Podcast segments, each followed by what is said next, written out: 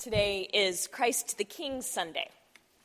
It's the day that the church focuses particularly on Christ as ruler, as sovereign and Lord, the one in charge. So it's interesting that our gospel text finds Jesus in a place of apparent powerlessness.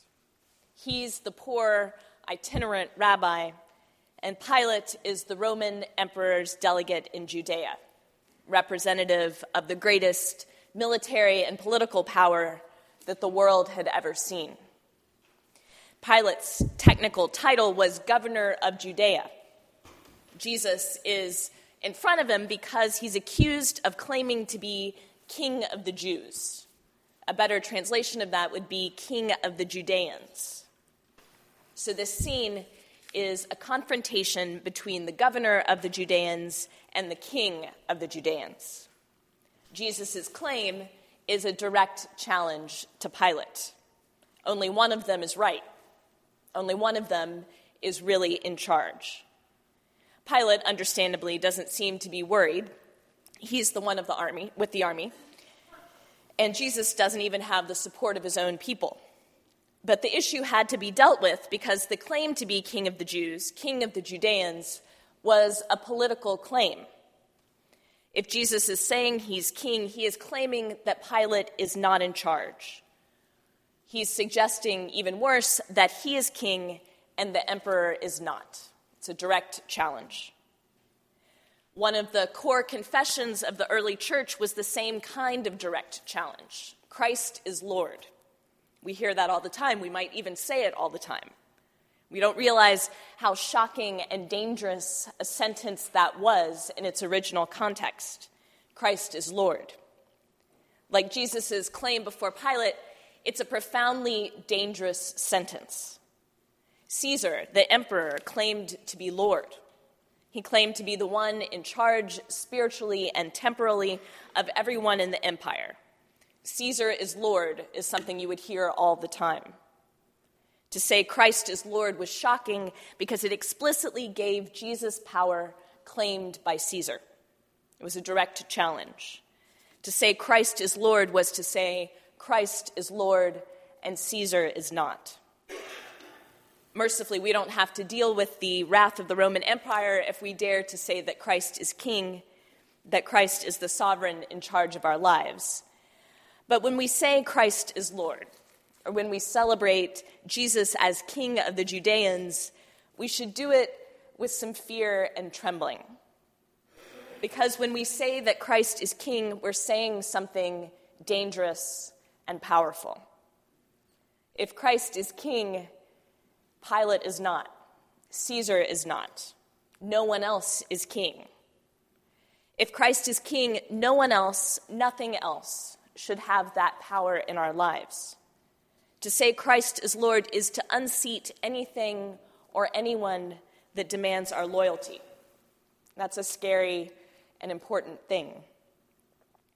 When the apartheid government in South Africa demanded that parts of the Christian Reformed Church um, in, the, in that country oppose racial integration, the response of the leaders of the denomination was Christ is Lord and you are not. Some members of parts of that church went to jail because they believed they owed obedience to Jesus first and to the government second. Similarly, the civil rights movement in this country owed and owes much of its strength to the deep conviction of the lordship of Christ. Some of the power of that movement comes from their belief that they follow Jesus as king. Ultimately, Christ is in charge, not the white power structure of their day and ours. Believing that Christ is king is a challenge to anything and anyone else that claims power in our lives and sets us on a new and challenging path. Now, I don't know about you, but I like to be in charge of my life. I'm a Texan, I'm the oldest child. I don't like to be told what to do. And as Americans, we love our freedom and our autonomy. We tend to sort of romanticize it independent, self sufficient, responsible. These are words that we love. And as Americans, particularly um, as those of us who are white have some economic privilege, we can live for a good while with that illusion that we're in control, that we're in charge in our own lives. But confessing Christ as King means letting go of the illusion that we are in charge. Being a Christian is a lifelong process of dethroning ourselves over and over again so that Jesus can be King. It's about surrender. It's about letting go and letting God be God, about getting out of the way. And it's really hard. We have to keep on letting go of that control. We have to keep getting off the throne. Something I really struggled with uh, letting Christ be in charge this past week. As you're probably now tired of hearing from me, St. John's is going through a process of discerning where we're called to serve next in our community. And I have to admit, I've got some really clear ideas about where I think we should end up. In my heart of hearts, I think I know what we ought to do. And I think it would be awesome and it would unite everyone, it would make a big difference in the community. But it's not about me. I'm not on the throne here. It's about what God's doing, not about what I want. But when it came to the time to really decide how St. John's will serve, I was ready to sacrifice and impart my brilliance. But instead, the outreach task force took a risk. They worked very hard to discern what the community needs, what St. John's has to offer, and then they put that information in the hands of people who attended our outreach breakfast yesterday. They trusted that God would lead the parish in discerning what was next. That's kind of a crazy thing to do. And it really worked.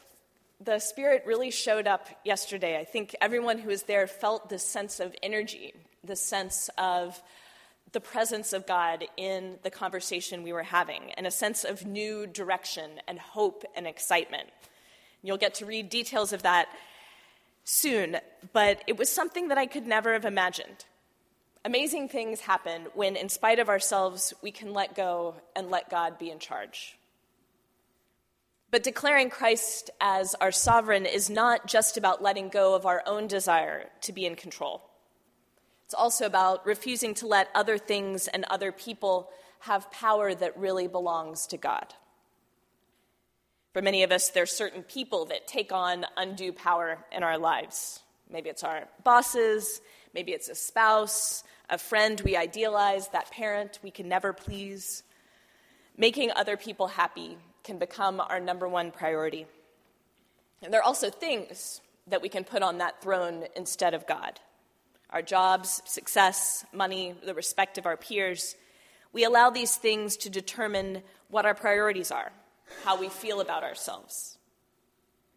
But the reality is, if Christ is sovereign, if Christ is king, then he is the only one we really need to please. Christ is in charge.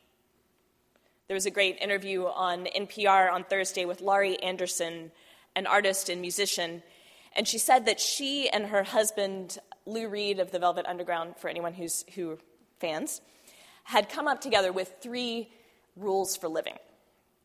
She said, so the first one is don't be afraid of anyone.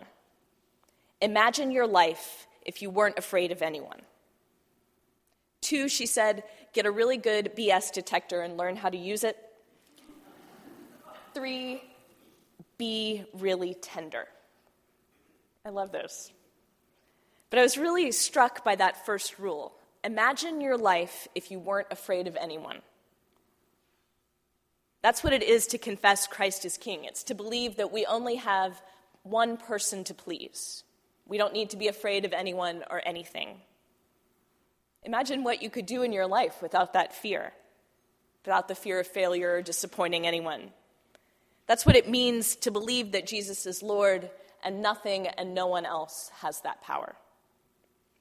We confess Christ as King and mean it. We start out on a path that will change our lives. Confessing Christ as sovereign means dethroning anything and anyone else in our lives that claims to be in charge. As one of my professors in college used to say, the kingdom of God is not a democracy. God is in charge, and that can have unpredictable and wonderful consequences. Amen.